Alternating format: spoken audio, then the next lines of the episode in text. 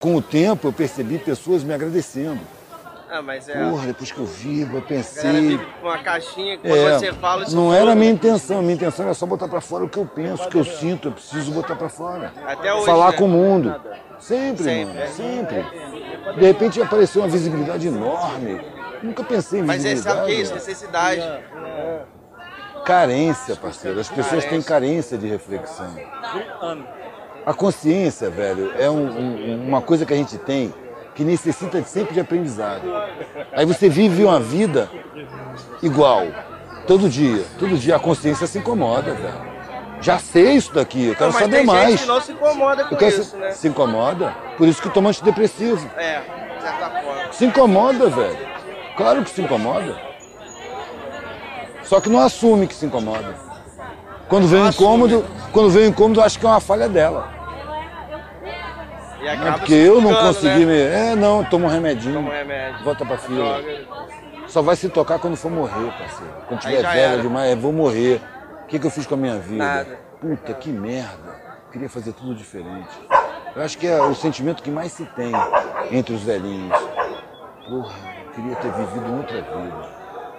Tem o depoimento Tá louco, você velho. fala, né, do rapaz do Eu vi um velhinho falando isso comigo, eu tinha 19 anos, velho. Foi daí que eu fui na secretaria da faculdade e falei, me né? dá Você falou, documento. porra, Isso não vai acontecer comigo. jamais.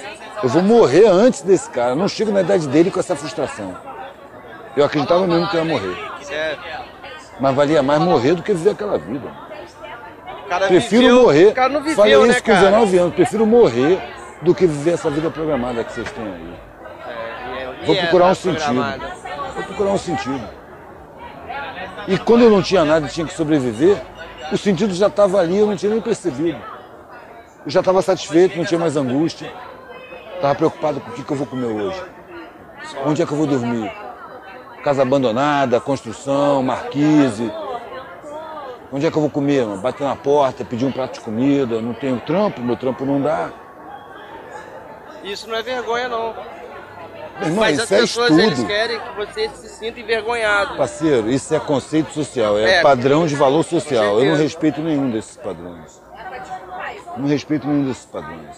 Aonde eu devia estar humilhado, eu estava me divertindo. Aonde eu vi o desprezo, eu vi a confirmação de que eu estava certo. Com uma sociedade dessa, mano, eu não tenho o menor respeito para essa sociedade. Por que cargas d'água eu vou querer o respeito para essa sociedade comigo? Eu não quero, eu quero a discriminação. Eu quero o preconceito. Construir isso, né, cara? Não quero o respeito da sociedade, eu não respeito a sociedade. Uma sociedade filha da puta, mano, que obriga a gente a conviver com gente abandonada. Isso tudo é com programado, velhinho né, abandonado, tudo programado, mano, dominado. Lá de cima. Mas desde banqueiros. anos atrás. É, antes eram os reis, agora são os banqueiros. E aí o povo é levado a votar para ter a ilusão de que eles decidem alguma coisa. Obrigado, né, cara? Claro, para dizer que isso aqui é uma democracia. Nunca foi. Nunca foi. Democracia, velho, é um povo muito bem alimentado, muito bem instruído, muito bem informado, consciente dos seus direitos, consciente das- dos mecanismos que ele dispõe para controlar os seus representantes. Isso nunca existiu. Então nunca existiu democracia. Democracia é aboio, velho. Aboio pela mídia. Uma educação programada para ser enquadradora, o cara nu- nunca vai ter a ideia de que é possível construir uma sociedade harmônica. A educação vai dizer para ele que ele tem que vencer. Que o mundo é uma arena competitiva e todo mundo é inimigo. E você tem que vencer na vida.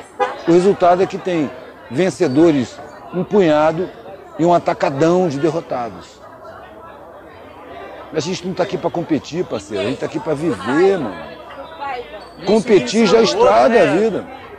Carnificina. Tô né? fora, parceiro. já viu você esse trabalho aqui, né? É foda. É a né? nossa cara. Eu coloquei as letras, velho, do tamanho do tom de voz. Por tão poucos terem tanto, é que tantos têm tão pouco. Quando a voz sobe, a letra aumenta. Muito legal. Maneiraço.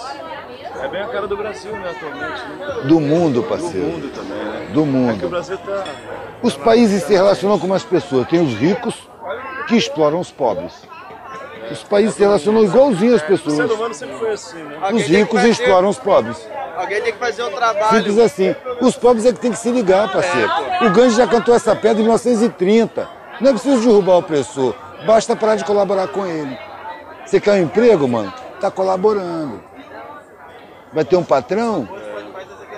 Ó, tá rolando um. Ah, mas se não tivesse, tá fudido. A ameaça vem pra cima, velho. Vem a porra da ameaça. A ameaça maior, velho. Eu chegar na velhice e olhar pra minha vida e ver que é uma vida medíocre.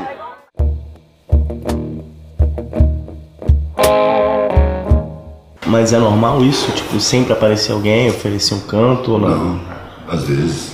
É comum, não é normal. Pode aparecer, pode não aparecer. Quando aparece, a gente dá o jeito, velho. A noite passa, o dia amanhece, segue a vida. Não tem terror, não. A noite sempre passa, o dia sempre amanhece. Você esteja num papelão.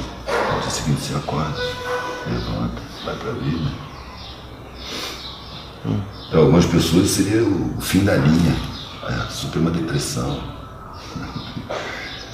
E são pessoas que vão para o seu trabalho, que detestam, que colaboram com o sistema social fudido, vivem pagando carnê, têm uma vida deprimente, tomam antidepressivo. E acham que isso é depressão. Não é. A rapaziada que me conhecia passava, passou a me evitar exatamente por não me ver em depressão. Me via na rua, tinha dormido na rua e eu estava brigando, feliz, contente, contando história, o que, que tinha acontecido na noite. Aí a rapaziada não aguentava. Eu sentia que a ideia assim, porra, eu me submeto a um monte de coisa que eu não gosto por medo de descer de patamar. O cara tá no último patamar e tá feliz, tá com o olho brilhando, tá falando entusiasmado, gostando. Não quero mais encontrar esse cara. Não vou mais encontrar esse cara, ele a me evitar. Não vi ninguém atravessar a rua, conhecido velho, assim. Me ver na calçada expondo, atravessar, passar do outro lado da rua, depois voltar. Incomoda, velho. O não incômodo incomoda. Eu tinha que estar incomodado, eu tinha que estar infeliz, eu tinha que estar deprimido, eu tinha que estar querendo voltar atrás.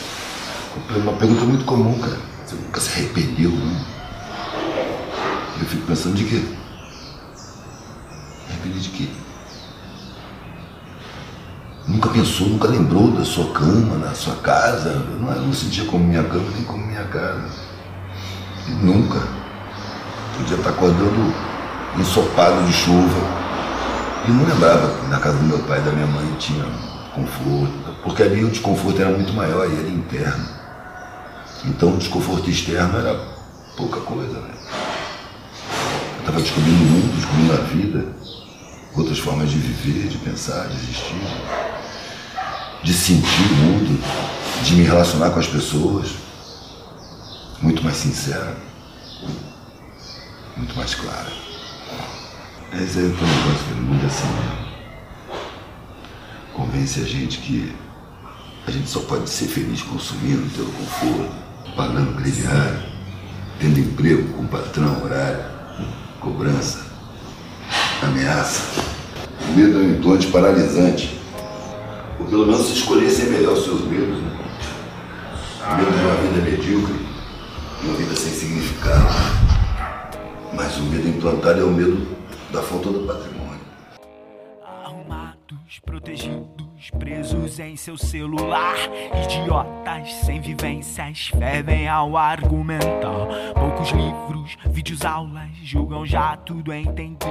Faculdades faz verdades sem que precisem viver. Esse episódio contou com a edição de Reino do Norte, podcast e artigos.